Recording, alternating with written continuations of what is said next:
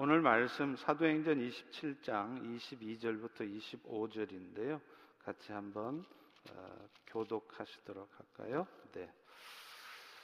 제가 먼저 읽습니다. 내가 너희를 권하노니 이제는 안심하라. 너희 중 아무도 생명에는 아무런 손상이 없겠고 오직 배뿐이리라. 내가 속한 바 곧 내가 섬기는 하나님의 사자가 어젯밤에 내 곁에 서서 말하되 바울아 두려워하지 말라.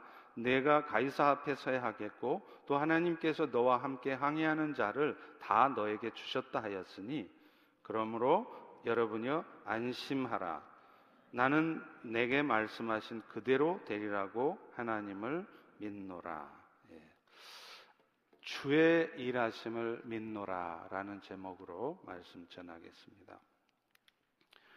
우리 주님은 종종 우리에게 너무나도 보잘것없어 보이는, 심지어는 주의 일과 별 상관이 없는 것처럼 보이는 일을 하게 하실 때가 있어요. 나는 내 나름대로 준비가 다 돼 있다고 생각하는데 왜 나를 사용해 주시지 않는지 그분을 잘 이해하지 못할 때가 있는 것이죠. 그러나 그런 상황 속에서도 먼저 하나님을 신뢰하며 그래서 인도하시는 일에 순종할 때 마침내 주께서는 자신을 드러내십니다. 주의 일들을 친히 이루어 가시는 것이죠. 사실 주의 뜻이 이루어져 가는 과정에서 사탄은 절대로 가만히 있지 않습니다.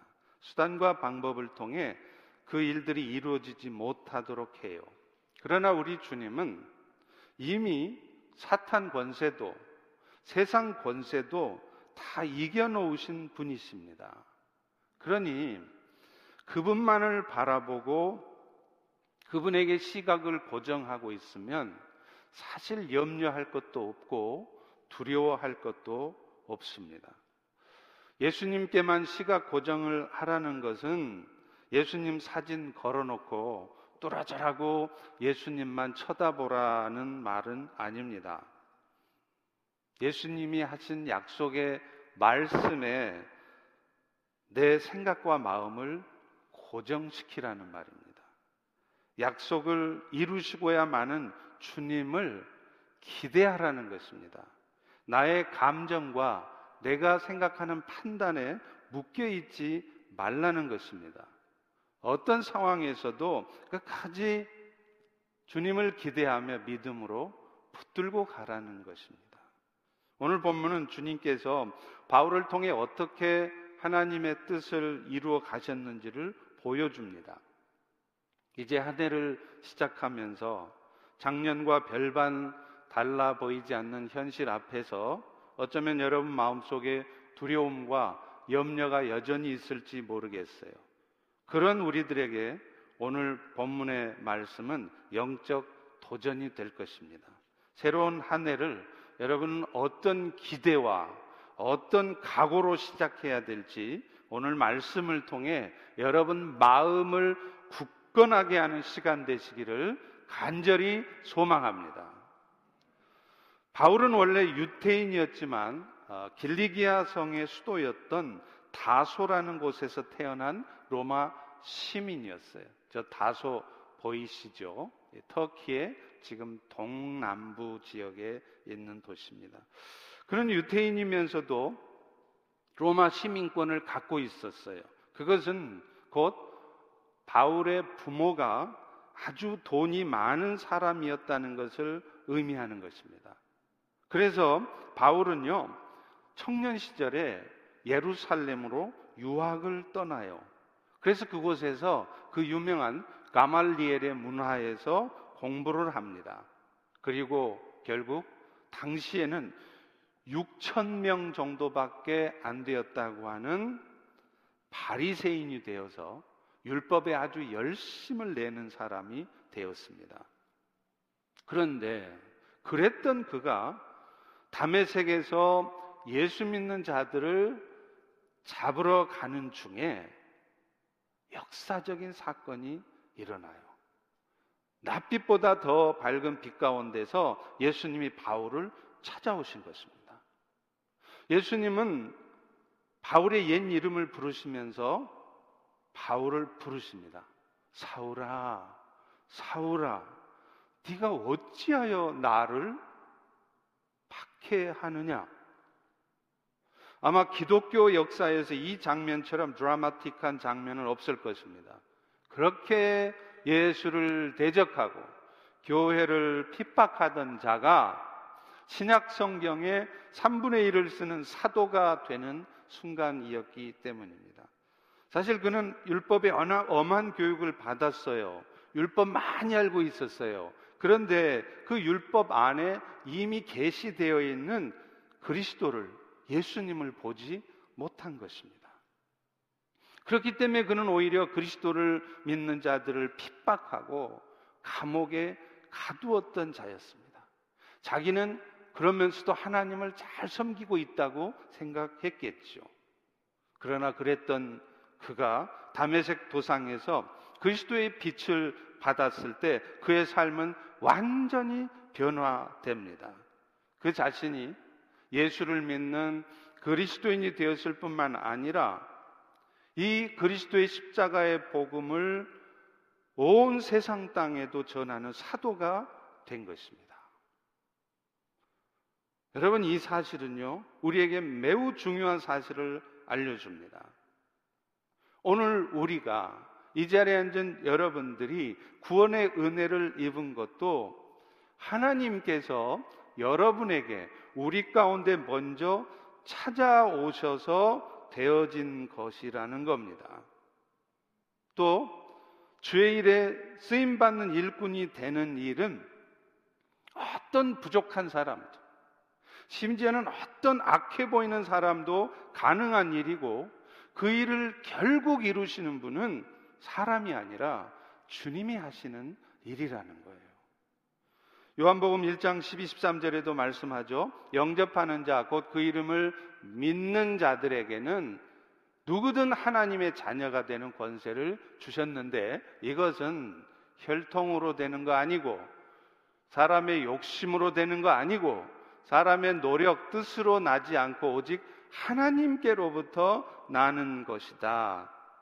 여러분, 믿는 집안에서 태어났다고 해서 사 대째, 오 대째 예수 믿는다고 그 자손들 다 예수 믿는 거 아닙니다. 육신적인 노력을 통해서 내가 선하게 삶을 살았다고 해서 구원받는 거 아닙니다. 오직 하나님의 은혜로, 하나님의 뜻대로 되는 것입니다. 그렇기 때문에 오늘도 우리가 이 땅을 살아가면서 이 팬데믹 상황이 우리 모두를 위협하고 우리를 두렵게 하는 이 상황 속에서도, 비즈니스가 반토막이 나는 이 상황 속에서도 가장 감사해야 될 일이 있다면 내가 예수님의 십자가의 대속의 은혜를 믿을 수 있게 되었다는 거예요. 그래서 그 결과 내가 이 땅에서도 하나님의 생명으로 살 뿐만 아니라 영원토록 하나님과 함께 살 수 있게 되었다는 것, 이것이 가장 감사한 일입니다. 근데 더 놀라운 것은요, 예수 믿는 사람들을 잡아가두던 바울이 이제는 오히려 예수를 전하는 사도가 되어 있다는 것이죠. 사울이 바울 되는 반전은요, 기독교 역사에서 수도 없이 있습니다. 저도 그랬습니다. 아무리 부족해도요, 심지어는 악해도요, 주의 은혜를 입으면 하나님의 사람이 되는 거예요. 포기할 사람 없습니다. 여러분이 끝까지 미워할 수 있는 사람 없습니다. 이사야 사십일 장 십사, 십오 절에도 이렇게 말하죠. 버러지 같은 너 야고바, 내가 너를 이가 날카로운 새 타작 기계로 삼으리니 네가 산들을 쳐서 부스러기를 만들 것이라. 하나님은요, 그렇게 술수 부리고 비겁하기 짝이었던 버러지 같은 야곱을 이스라엘 민족의 머리가 되게 해주셨다는 거예요. 야곱이 한 거 아니에요. 하나님이 하셨대요. 미디언 사람들에게 밀을 빼앗길까 봐서 숨어서 타작하던 그 겁쟁이 기드온이 하나님께 붙들리니까 십삼만 오천 명을 무찌르는 큰 용사가 됩니다. 하나님이 하신 것입니다. 망나니 같은 삶을 살았던 어거스틴을 회심시켜서 기독교의 교리의 기초를 세우는 교부를 삼으셨습니다. 결국 그들을 택하실 뿐만 아니라 하나님의 일을 감당할 믿음의 사람으로 세우시는 분이 하나님이시라는 것을 말씀하는 거예요. 그런데 우리의 눈은 너무 사람에 집중돼 있어요. 사람의 모습에 갇혀 있어요. 여러분, 우리는 항상 먼저는 자신의 삶에 대해서 비관적인 생각을 버리셔야 됩니다. 여러분이 아무리 부족해도, 심지어는 악한 자라도 주께서 이루실 것을 기대하셔야 돼요. 그리고 그것을 믿는다면 오늘도 그 일들을 이루어 가시느라고 주님께서 내 삶에 버려놓으시는 일들 앞에 불평하시면 안 돼요. 이 상황에서도 주께서 일하고 계심을 먼저 붙들어야 됩니다. 믿는 자들을 잡아 가두던 사울이 바울되게 하신 하나님의 실력을 먼저 믿으셔야 한다는 거예요. 그럴 때 그 믿음의 역사, 주의 역사가 나타나는 것입니다. 다만 한 가지, 하나님께서는 그렇게 부족하고 심지어 악해 보이는 사람들조차도 주의 뜻을 이루는 하나님의 사람으로 세워가는 과정이 절대로 순탄하지 않다는 것은 알아야 한다. 각오하라는 거죠. 사도행전 구장 십오절 십육절에 보면 바울을 부르신 주님께서 바울에 대해서 이렇게 말씀하세요. 잘 보세요. 주께서 이르시되, 가라, 이 사람은, 바울은, 내 이름을 이방인과 임금들 이스라엘 자손들에게 전하기 위하여 택한 나의 그릇이다. 그런데 그 다음 말이에요. 그가 내 이름을 위해서 얼마나 고난받아야 할 것을 내가 보일 것이다. 여러분, 주의 뜻을 함께 이루어가는 자의 삶은 정말 영광스러운 일입니다. 저는요, 그럴 수는 없겠지만 다시 태어나도 목사가 될 겁니다. 너무나 영광스러운 일이기 때문입니다. 그러나 그 과정이 결코 쉽지 않습니다. 실제로 바울은요, 예수를 알게 되자마자 무슨 일을 겪습니까? 다메섹에서 예수를 인카운터 하니까 곧바로 그가 하나님의 축복이 막 그 순간서부터 막 임해가지고 막 비즈니스가 막 저절로 되고 막 직장에서 막 프로모션이 막 되어지고 그랬던가요? 아닙니다. 삼 일 동안을 보지도 못하고 먹지도 못하는 상황에 처하게 됐어요. 왜 하나님은 바울에게 이런 시간을 갖게 하셨을까요? 그 이유가, 나중에 바울이 아나니아의 안수를 받고 회복되었을 때 하신 말씀을 통해서 드러납니다. 사도행전 구장 십팔절 십구절이죠. 그 즉시 사울의 눈에서 비늘 같은 것이 벗어져 다시 보게 된지라, 세례받고 음식 먹음에 강건하여지니라. 여러분, 여기서 말하는 눈의 비늘이라는 게 뭘까요? 결국은 영적인 시각으로, 하나님의 시각으로 세상을 바라보지 못하게 하는 것들을 상징해요. 여러분이 예수를 믿어도 예수님과의 인카운터가 일어나지 않으면 여러분에게도 다 이 지금 눈에 비늘이 쓰여져 있는 거예요. 그래서 사람을 볼 때도, 어떤 상황을 볼 때도 그런 영적인 눈이 띄어져서 영적 시각으로 보지 못합니다. 자신이 인생 살아온 경험, 심지어는 신앙의 경험, 이런 것들을 가지고 함부로 판단하고 결정 내려요. 왜냐하면 눈에 비늘이 안 벗어져 있으니까 그럽니다. 결국 바울이 예수를 만나서도 삼 일 동안 못 먹는 시간 갖게 하신 이유가 그의 영적 눈이 띄어지게 하시려는 것이었죠. 사실 예수를 믿어도 우리는 여전히 세상에 관심이 많습니다. 그렇죠? 솔직히 말씀해 보세요. 십자가 은혜에 감사합니다. 예수님 때문에 영원한 생명의 은혜 얻은 거 감사하시죠? 그래도요, 당장의 관심은 뭐냐? 어찌하든지 이 땅에서도, 천국은 나중에 갈망정, 이 땅에서도 좀 부요하게, 행복하게 사는 것에 관심이 더 많습니다. 그래서 하나님께서는 종종 주의 뜻을 정말 함께 이루어갈 바울과 같은 사람을 부르실 때는요, 반드시 인생에 고난을 통과하게 하세요. 고난을 통과하지 않으면서 믿음의 사람, 하나님의 사람은 절대로 세워지지 않습니다. 왜냐하면 그런 시간들이 지나야 비로소 우리 삶에 무엇이 가장 소중한지를 깨닫기 때문이에요. 이 땅에서 내가 예수님 때문에 얻을 수 있는 어떤 것보다도, 그런 것 다 없어도 십자가의 은혜만 있으면 된다라고 말할 수 있게 되기 때문입니다. 우리는 작년 이천이십 년도 많이 힘들었죠. 그런데 애석하게도 이천이십일 년도 어쩌면 일 년 내내 이런 힘든 시간이 지내야 있을지 모릅니다. 그러나 저는요, 저는 이 모든 시간들이 그저 불평스럽고 원망스럽지만은 않습니다. 왜 그러느냐면 주께서는 이런 시간들을 통해서 우리 모두를 더욱 겸손하게 하실 것이기 때문입니다. 인생이라는 것이 결코 내 실력대로, 내가 노력한 대로, 내 뜻대로 되지 않는다는 것을 더욱 분명히 알게 될 것이기 때문입니다. 그래서 사람이 떡으로 사는 것이 아니라 여호와의 입에서 나오는 말씀으로, 하나님의 은혜로 산다는 것을 깨닫게 될 것이기 때문입니다. 신명기 팔 장 삼 절에도 이런 말씀을 하시죠. 이스라엘 백성들에게 너를 낮추시고 너를 배고프게 하시고 또 너도 알지 못하고 네 조상들도 처음 본 만나를 너에게 먹이신 것은 사람이 떡으로만 사는 것이 아니오 여호와의 입에서 나오는 말씀으로 사는 줄을 네가 알게 하려 하심이라.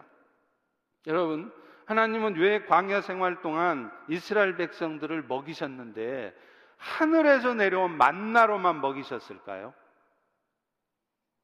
이유가 있죠. 사람이 먹고 살게 되는 것이 내 노력도 중요하고 내가 최선을 다해야 되는 건 당연한 일이지만 결국에는 하늘에서 하나님께서 책임지시고 내려주신다는 것을 말하는 것입니다. 우리 생각에는 당장에 비즈니스가 반토막이 나고 먹을 것이 없으면, 떡이 없으면 죽을 것 같지만 오히려 그럴 때 여호와의 은혜로 말씀으로 살아가게 된다는 것을 경험하게 하시려는 것이라는 거예요.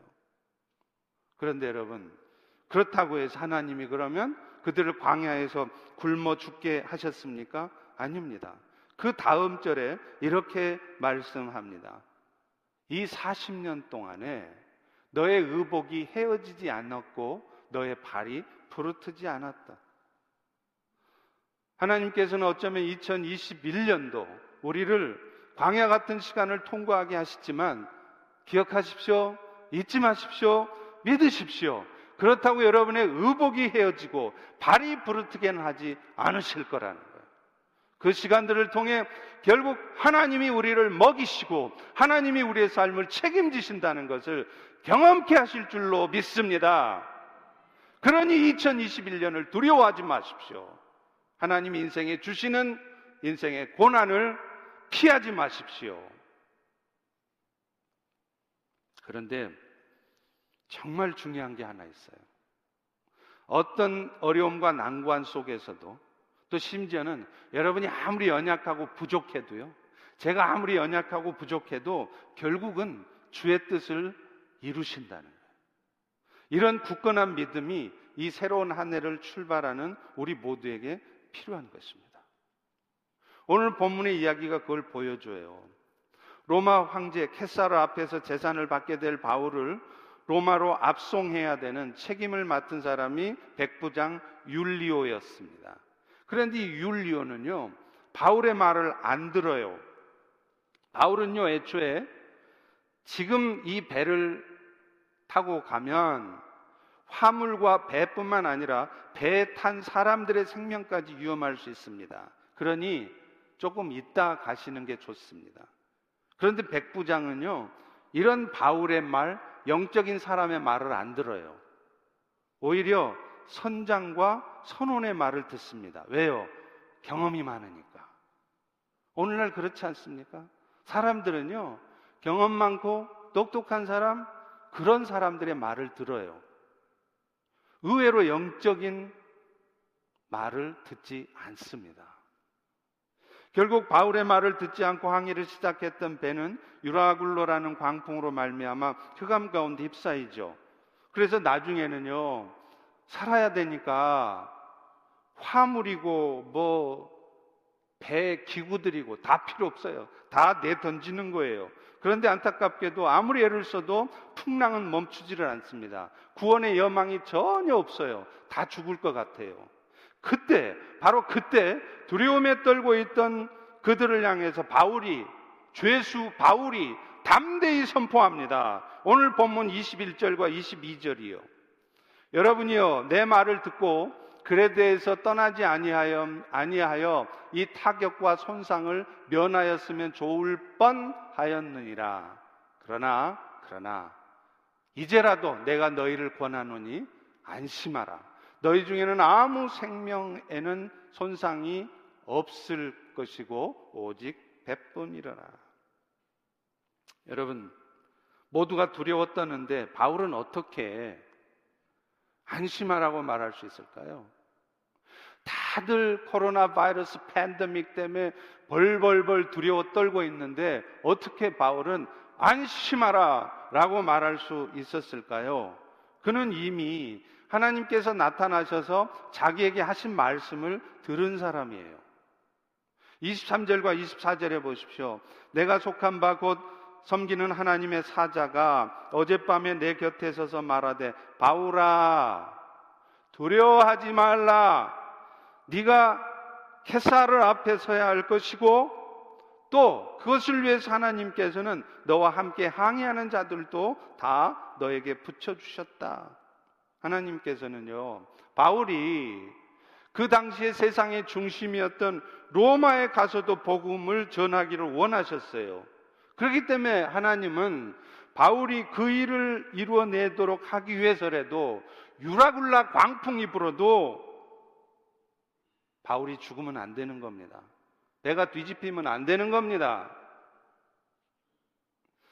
언젠가요, 제가 친한 선교사님과 함께 선교지를 방문하느라고 비행기를 탄 적이 있어요.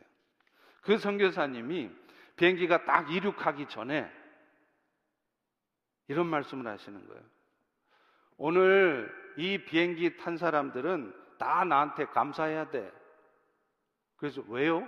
그랬더니 내가 지금 복음 전하러 가는데 나 때문에라도 이 비행기는 안전할 거 아니야?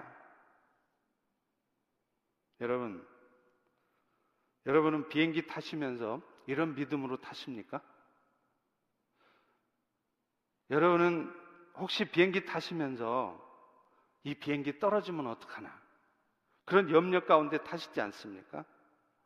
사실은요, 우리가 이런 선교사님과 같은 배짱으로 이런 믿음을 가지고 살아야 돼요. 인생의 비행기를 타면서도 맨날 일 터질까 걱정하고 무슨 걱정이 그렇게 많은지 모든 경우의 수를 고려하며 항상 염려하는 거예요. 항상 기뻐하고 쉬지 말고 기도하라가 아니라 항상 염려하고 항상 대책회의를 하는 거예요.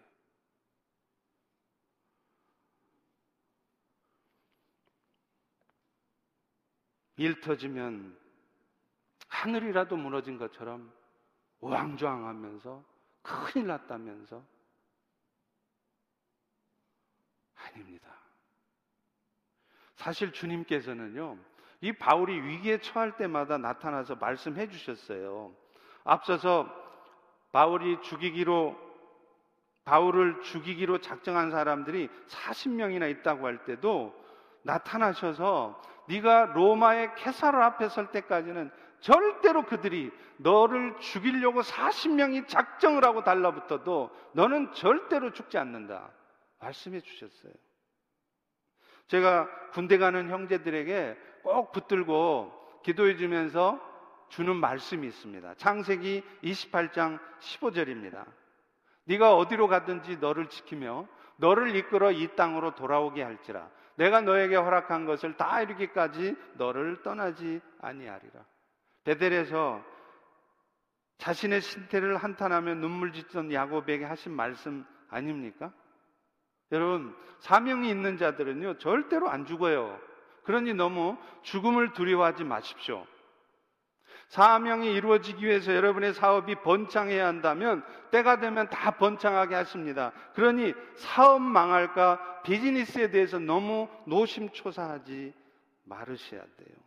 지금 바울은 그런 하나님을 향한 신뢰가 있었습니다. 그래서 다 두려워 떨고 있는 그 상황에서 안심하라고 담대하게 선포할 수 있었던 것입니다. 우리 다 같이 이십오 절을 한번 소리내서 읽어보겠습니다. 시작! 그러므로 여러분이여 안심하라. 나는 내게 말씀하신 그대로 되리라고 하나님을 믿노라. 사람들은 다 의심하고 두려워 떨고 있을 때조차도 믿음의 사람들은 흔들리지 않습니다. 주께서 이루실 것을 믿기 때문입니다. 절망할 수밖에 없는 순간에도 주께서 일하고 계심을 믿습니다. 그리고 그런 믿음이 안심하라고 믿음의 말을 선포할 수 있는 것입니다. 저는 칠 년 전 처음 펠로십 교회 부임할 무렵에 많은 고민과 기도가 있었습니다. 가장 먼저는 섬기던 교회를 떠나는 것이 정말 힘들었어요. 그 교회는 제가 처음 예수님 영접하고 그 교회에서 세례받고 그 교회에서 전도사하고 분목사하고 파송선교사로 갔다가 나중에는 담임 목사까지 되어서 섬겼던 저의 모 교회였기 때문입니다. 청년들로부터 어르신들까지 부족한 저를 많이 사랑해 주셨어요. 적극적으로 지지해 주셨습니다. 그러니 그런 교회를 떠나야 한다는 것이 정말 고민되지 않을 수 없었어요. 제가 고민 가운데 하루는 기도하는데요, 주께서 생각나게 하시는 게 있었습니다. 제가 중국에서 사역할 때 어느 땐가 북경역을 지나간 적이 있었어요. 저는 중국에서 순회 사역을 했기 때문에 기차를 타고 북경역을 지나간 것이 수십 번은 더 됐습니다. 그런데 어느 날 연휴 때처럼 기차가 북경역을 서서히 들어가는데 제가 갑자기 엄청난 영적인 중압감을 느끼는 거예요. 저는 종종 사역을 하면서 뭐라고 말로 표현할 수 없는, 설명할 수 없는 영적인 느낌을 받을 때가 있습니다. 그때도 그랬습니다. 그때 저는 큰 깨달음을 얻었습니다. 한 나라의 수도라고 하는 것이 그저 정치, 경제의 중심만이 아니구나. 영적인 중심이기도 하구나. 그때 저는 선교에 대해서 평소 갖고 있던 편견을 깨트렸습니다. 저는요, 선교는 수도 같은 편한 데가 아니라 어디 저 시골 같은데 힘든 곳에서 하는 게 선교라 생각했어요. 아, 아니구나. 한 나라가 갖는 영적인 힘을 생각할 때 오히려 수도에, 북경에 더 많은 선교사가 있어야 된다는 것을 깨달았죠. 그런데 하나님께서는 제가 고민 가운데 기도할 때 그때 일이 생각나게 하시는 거예요. 그런데 알고 보니까 제가 가야 될 교회가, 가려고 할지 말지를 결정해야 될 교회가 워싱턴 펠로시 교회인 겁니다.